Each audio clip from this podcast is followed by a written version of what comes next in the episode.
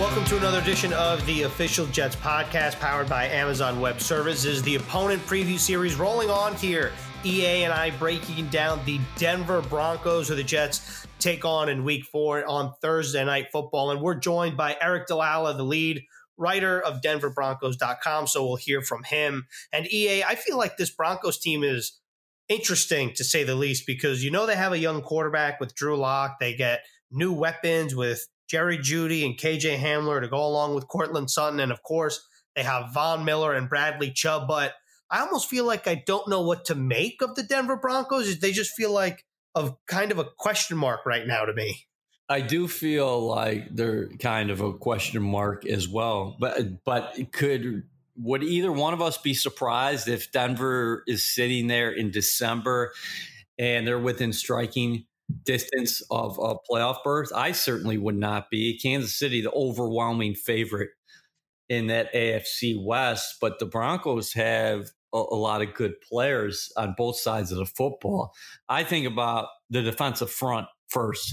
Von Miller is a terror. Bradley Chubb only played four games last season, and now he's going to come back healthy. You add Jurrell Casey to the mix and that line can give you a lot of problems if you're not on your P's and Q's up front and you're making sure you're taking care of business. And for the Jets, they're going to have to have a balanced attack when they play the Denver Broncos. Although there are similarities between the Jets and the Broncos, I think the Jets are further along where they're at than where the Broncos are at. I think the Broncos on paper have a lot of talent. And then, of course, you know, I feel like we have to talk about Drew Lock because rookie last year, he got placed on IR, he comes off, and he really finished the season well. And I, I feel like I, I read a lot of articles that were encouraging in terms of Drew Lock and his progression, but I'm curious to see what he does this year with new offensive weapons in a weird offseason with a new offensive coordinator. It just feels like the Broncos right now are a lot better on paper, and we'll see what happens when the Jets and Broncos finally meet on week four in prime time. Team certainly transition. You mentioned Lock. It's interesting the connections between these ball clubs because Joe Flacco was opening day starter for the Denver Broncos last year. Then he went out and the Broncos gave the ball to the young rookie. He's an athletic player, and we saw that at Missouri he can keep plays alive with his legs, but he keeps his eyes down the field and he can make every throw. But how are they going to block him up front? I have question marks about the Broncos offensive line and the Jets actually took one of their pieces in the offseason, Connor McGovern coming here as Joe Douglas revamped that Jets offensive line. And you know, while the skill players are talented around him, how are all those pieces going to fit immediately? Because it's nice to say, hey, Jerry Jeudy was a great route runner at Alabama and he's an explosive guy, but it's his first year under Pat Shurmur, and those guys have not been on the practice field at all. The same can be said for KJ Hamler, another speedster. Guy can make plays happen with the ball in his hands, but he's never went through an NFL offseason before. Then in the offensive backfield, you have Phillip Lindsay, who's been productive throughout his National Football League career here in the early stages. But the Broncos went out and got Melvin Gordon as well. So how is that going to work? Are those guys going to share time in the backfield, a 50 50 split? Do you go with the hot hand? So uh, while they do have talent, it's like, how is it all going to work in a short amount of time? And you mentioned Shurmur coming aboard. Yeah, I totally agree with that. And I, I think that it'll be very interesting to see how all these pieces come together, especially considering the offseason. Right now is all virtual. And let's hear from leadbroncos.com writer Aric DiLalla on what he thinks of this Broncos team. Aric, I, I want to start off with the draft here because I feel like John Elway, similar to Joe Douglas wrapping his arms around Sam Darnold, feels like John Elway is wrapping his arms around Drew Lock, especially with the additions of Jerry Jeudy and KJ Hamler to go along with Courtland Sutton. Yeah, a lot of similarities, I think, between these two teams. in terms of how they're embracing those young quarterbacks.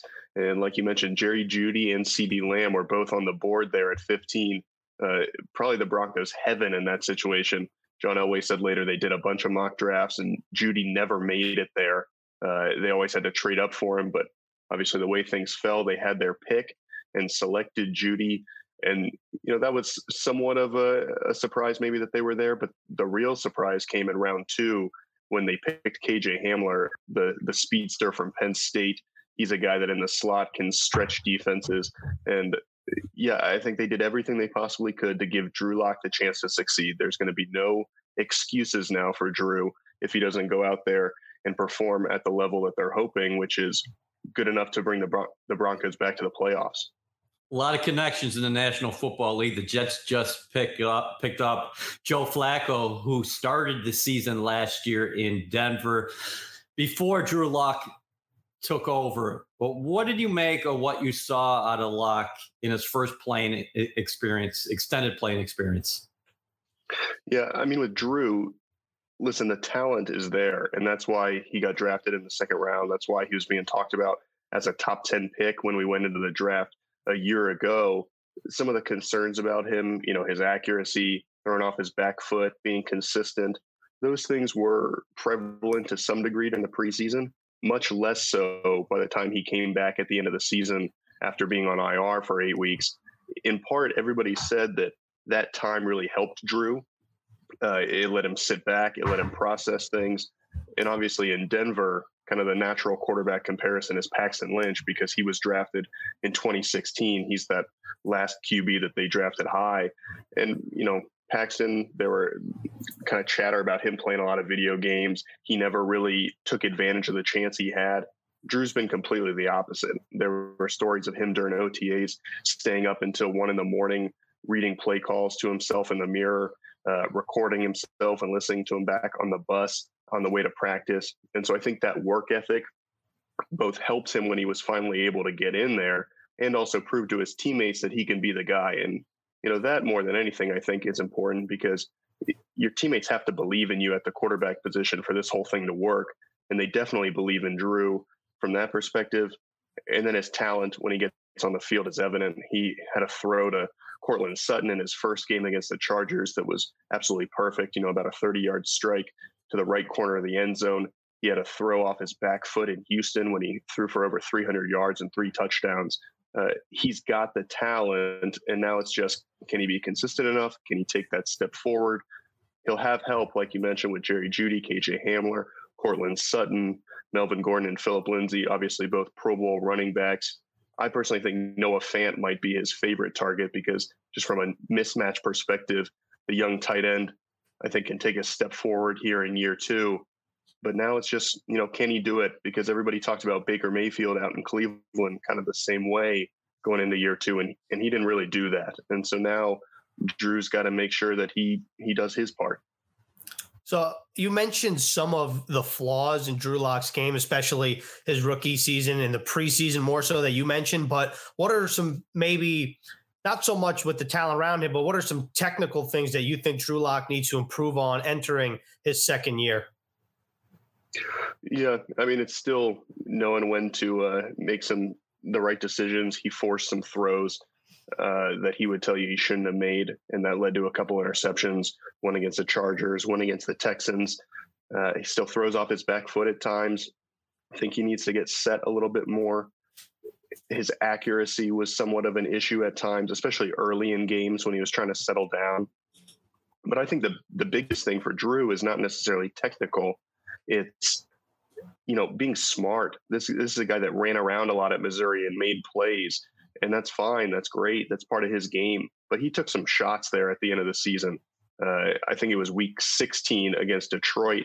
He was scrambling and just got blasted out of bounds, and it drew a you know a late hit penalty. But still, that 15 yards is not worth it if Drew Lock is out for eight games because this team is set up with Drew. I think to make a push for a playoff spot. But without Drew, and this is no offense to Jeff Driskel, the backup quarterback, but w- without Drew, this is not a playoff team, and so he's got to just he's got to learn, you know, how to take care of himself in the NFL, how to get out of some of these bad plays, just throw it away, And that's kind of the case with any young quarterback, right? That's just a, a learning process that some of these things you can do in college, you can't do at the next level. All right, we all love talking offense, and uh, both these teams have young quarterbacks, of course. And I actually have an additional offensive question that we'll get to later. But let's flip to the defensive side of the ball. This Broncos defense, to me, guys, on paper, it's relatively stacked. You just added a pair of veterans there in Denver in quarterback AJ Bouye and also impressive interior defense alignment Jurrell Casey. I guess let's start up front. What is Casey going to do to help Von Miller and Bradley Chubb on the outside? And I think people are also overlook, overlooking the fact when Jets fans might be looking at the Broncos that Chubb only played four games last year. Mm-hmm. So if he's healthy, you got him and Von Miller on the edges, and now you're adding this menace in Casey. Yeah, well, let's start with what Chubb and Von were before Casey got there. And in their one season together, when Chubb was healthy, Chubb had 12 sacks and Von had 14 and a half. And they were really impressive. I mean, against the Rams, who went on to the Super Bowl that year, Chubb had three sacks as a rookie. Uh, they tormented opposing quarterbacks. And then last year, that didn't really happen. The Broncos didn't have a sack through their first three games. They didn't force a turnover until week five. And everyone was kind of like, well, where's this Vic Fangio defense we've heard about? But things started to get going a little bit. Chubb tears his ACL week four against the Jaguars. And Von, you know, he dealt with some knee issues the rest of the year. He had a career low, I believe, you know, for a full season. He had uh, less in uh, 2013, but only had eight sacks. And so the pass rush wasn't quite what it has been. And now you bring in Jurrell Casey, a guy who's had at least five sacks, you know, every season, I think for the last seven years, made five straight Pro Bowls. He's a guy, I think, one, the positional versatility of him. If you put him at defensive end on the same side that either Chubb or Von is lining up on, what's a what's a tackle supposed to do? I mean, then you've got to put a running back out there to supposedly block Chubb or Von. I don't think that's going to go very well. But to be able to have that interior push from Casey if he's playing at the nose, I mean, that's going to help one of them out because you can't double team all those guys. And so I think the pressure up front should help the back end because that's kind of where I still have questions. You mentioned AJ Bouye, but I'm not so uh, certain how that cornerback group's going to play out. Hmm. Can you just elaborate that a little bit? Obviously, Chris Harris goes to the division rival Chargers, and then I just kind of curious, what do you think the state of the secondary is with a guy like AJ Bouye and of course uh, Justin Simmons in the and the uh, back end there? Yeah, Justin Simmons, a second team All Pro last year. Uh, he's kind of a rising star on the Broncos defense. I think you could argue he's their best player. Uh, franchise tag currently. I know they're working toward a long term deal. We'll see if that gets done or if he plays the year on the tag. Uh, you've got Kareem Jackson next to him at safety, a Pro Bowl alternate last year. They could, they're arguably the best safety duo in the league. And I know you guys have a good one out there in New York. Mm-hmm. But cornerback is where I have questions because you've got Bouye, who in 2017 was really good, but he was playing alongside Jalen Ramsey, and now he's the unquestioned number one in Denver. You've got Bryce Callahan, who he came over uh, from Chicago last year in free agency, and he was a nickel purely in Chicago and was expected to kind of take on that outside cornerback role in Denver.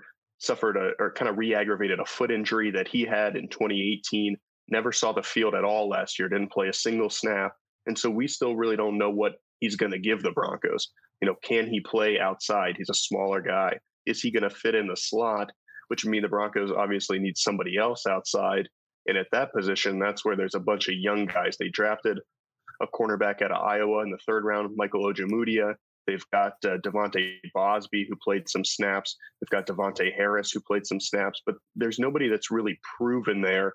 And so that's why it wouldn't shock me as the season gets closer if the Broncos maybe, you know, poke around a little bit at some of these veteran cornerbacks that are still on the market. Because outside of that, guys, I mean, you look at the front seven, we mentioned how good they are. You've got Alexander Johnson at middle linebacker, who uh, was a first round type guy before he dealt with some legal issues after uh, being at Tennessee. He's now kind of the center of that linebacking core. You've got a really good safety group. The the edge rushers are great. So you don't want, I don't think you want that piece at cornerback to be the one thing that makes this group fall apart. So that's why I'd kind of look at a veteran guy to to maybe solidify the group. What are the Jets getting in former Broncos center Connor McGovern?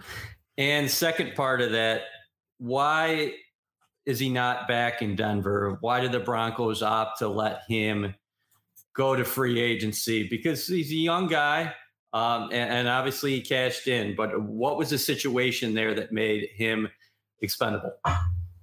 Yeah, Connor, uh, great locker room guy, dependable, played really, really well. I thought, uh, you know, he's. Uh, I thought he struggled at times, uh, maybe in the in the run game, but was a good pass blocker. I thought. Uh, you know, he's just he's the center of your offensive line that you can depend upon, and he worked really well with Drew Lock. He dealt with three different quarterbacks last year and handled it fine. I think the reason he's not back in Denver is purely cost. It's nothing more than that. They wanted him back. I think they talked to him a little bit, uh, but obviously he took the contract out in New York. So I don't think there's any concerns there. You know, they let Matt Paradis leave a year earlier to Carolina, and they did have some concerns there about his ankle and how that was going to heal up. But with Connor, I've heard nothing but good things. Don't think it was anything other than, uh, you know, being priced out a little bit. And the Broncos have not, the last couple years, had a lot of desirable free agents that have hit the market. And this year, for the first time, they had some guys that they kind of knew they weren't going to be able to re sign with Chris Harris Jr., Connor McGovern. Uh, somehow had Shelby Harris, a defensive lineman, fall back to them. But yeah, uh, uh, only good things for me on Connor. Erica, my last question here is one, it's going to be focused on the offensive line. And with Connor McGovern's departure, then in comes Graham Glasgow, in comes Lloyd Cushenberry. What's your evaluation of the Broncos offensive line? And do you think that that's potentially a matchup that the Jets could exploit when these two teams meet in week four? Sure, I think that's definitely possible just because you don't know what this group is going to look like. I mean, you've got Dalton Risner at left guard, and he was an all rookie player last year. I think he's got Pro Bowl potential. Uh, but other than that, you know, it's possible that the rest of the group could look entirely different. Just going left to right, you've got Garett Bolles at left tackle, who has been consistently available since he was drafted in, uh, let's see, I guess 2017 from Utah. But he's had all these holding penalties, leads the league by a wide margin in those. And so they're going to have an open competition with him there with Elijah Wilkinson, who he's played some right guard, some right tackle, but you know he doesn't have the penalty issues, but he allowed a, lot of sacks last season. So that left tackle position is kind of a concern. At center, you might have a rookie starting there, and Lloyd Cushenberry from LSU. At right guard, you've got Graham Glasgow, who, you know, he's dependable. He's played a lot of snaps, uh, a good blocker, but we just don't know yet how he fits in on this offensive line. And then at right tackle, you paid a bunch of money in 2018, or excuse me, 2019 to go sign Ja'Wuan James from the Dolphins. And he played three games last year for you and played very minimal snaps. And so he's got to come back. And so it's just a lot of question marks along that line. I think the interior has potential to be really good, but at those tackle positions, that's where the Broncos kind of have to see things work out. I'd actually be more nervous about the right tackle position just because you know Garett Bolles might have a holding penalty a game, but he's available. He's there. He's pretty good uh, outside of those penalties. Ja'Wuan James, we need to see him stay healthy. Aric, I'm not going to ask you to predict wins and losses for the Broncos throughout their first quartet of games, but on paper, versus Tennessee, at Pittsburgh, versus Tom Brady and the Tampa Bay Buccaneers, and then a short week coming to New York for a Thursday night game against the Jets. What do you think about that first onset of games for this team? Yeah, I mean, no uh, margin for error there, huh? And uh, you know, after we play in New York, we've got a road game in New England the next week. Who we don't, we have no idea what they're going to look like. I mean, you could be looking at 0 and 3 right there if you slip. And then the Jets are a team that, you know, Broncos fans might have said, hey, that's a game we should win before the schedule comes out. But then it's potentially the hardest, you know, way it could have set up being on a short week across the country. Uh, so that one's going to not be easy at all either. And so the Broncos are going to be tested here early. They've just got to kind of survive this first stretch of games. EA, what do you think about when the Jets and the Broncos meet up in terms of where it is in the schedule being the short week of the Jets' season coming in week four? We touched upon it with Aric is that uh, you think about these teams' schedules. Both teams are not going to have it easy here in the first quartet of ball games. Jets open up against the Bills, then they got the 49ers at home, then they're in Indianapolis, and then, then you have the Broncos. Well, the Broncos, they host Tennessee, then they're at Pittsburgh, Ben Roethlisberger back in the saddle for the Steelers, and then finally Tom Brady uh, going out west. But they got to come to the Jets on a, on a short week. So uh, they play each other in week four, but it's a Thursday night game. So advantage to the Jets and an advantage always playing at home on a short week. And then you think about they're coming across two time zones. I think we'll be looking at this game in December and we, we'll say that was a game either one of these teams had to have if they want to get to the spot they they aspire to. Meaning, the Jets, I think, they got to win a game like this. Short week, Thursday night, Denver Broncos. Yes, they have talent. Yes, they can cause problems. But I think I think this is a game on the schedule that you say you got to take care of business. Otherwise, you could get behind the eight ball. But shoot, would you be surprised, Greens, if the Broncos came to town 0 3? I, I, I wouldn't be. I don't think I would be either. And I think for the Jets, when you look at the matchups, and we talked about it with Aric a little bit, but it comes down to a couple things for me. One, if I'm Gregg Williams, I'm making Drew Lock throw the ball because the Jets have a very good run defense, number two in the league last year. And if you stop Melvin Gordon and Phillip Lindsay and you put the ball in Drew Lock's hands, well, okay, let's see what Drew Lock can do on a national stage with his new receivers early in the season. And I think that's key because we talked about maybe the pieces wouldn't have found their synergy yet by the time the Jets and the Broncos play. So I think that's key. And of course, we'll see on the flip side, talk about chemistry. We'll see how this new Jets offensive line, led by Connor McGovern in, at the pivot, how they handle one of their tougher tests with Bradley Chubb on one side and Von Miller on the other side with Jurrell Casey in the middle. I think that the offensive line of each team will determine the winner of this game. Yeah, I agree.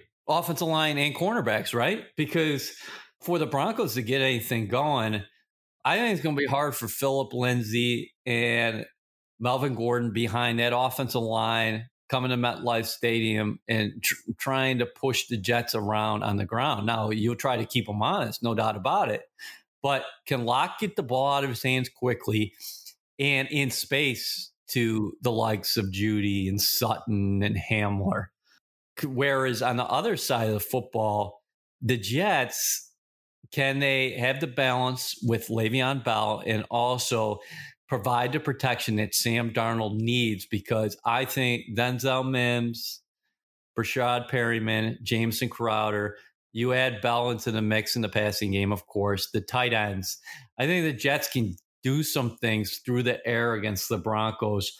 And where I would ask you too when we analyze this matchup is bottom line, I think the most significant difference between these two teams is Sam Darnold's a better player than Drew Lock at this point in his career. And I don't know what Lock's going to be. And it's going to be fascinating to see him roll up to MetLife against Gregg Williams and company because uh, the Jets defensive coordinator is going to throw everything uh, at him. But Darnold enter in year three, Lock enter in year two. It's a totally different situation. And Darnold is also in the second year in the same offense. I, I don't know the way you see it. That's where I'm boiling this game down to quarterback advantage. And it, it, to me, it's a significant advantage right now. Yeah, I agree with that. I don't know a lot about Drew Lock, of course, because one, he plays in Denver, and two, he only played a little bit of last season. So I thought it was very interesting to hear Aric talk about his work ethic, just because that was something that I didn't know. The only thing I knew about Drew Lock is that he has kind of a baby face, and that's all I knew about Drew Lock. And I'm excited to see what he can bring to the table, and I'm excited to see what he looks like in week four against the Jets. And, you know, we'll see what happens, but I agree with you. I think it boils down when push comes to shove to Sam Darnold and Drew Lock. And right now, as we record this podcast, Sam Darnold is a better player than Drew Lock in the NFL. So we'll see what happens, but that was another edition of the Opponent Preview Series on the official Jets podcast powered by Amazon Web Services. Many thanks to Aric DiLalla of DenverBroncos.com. And EA and I are back with the Jets' next opponent, the Arizona Cardinals.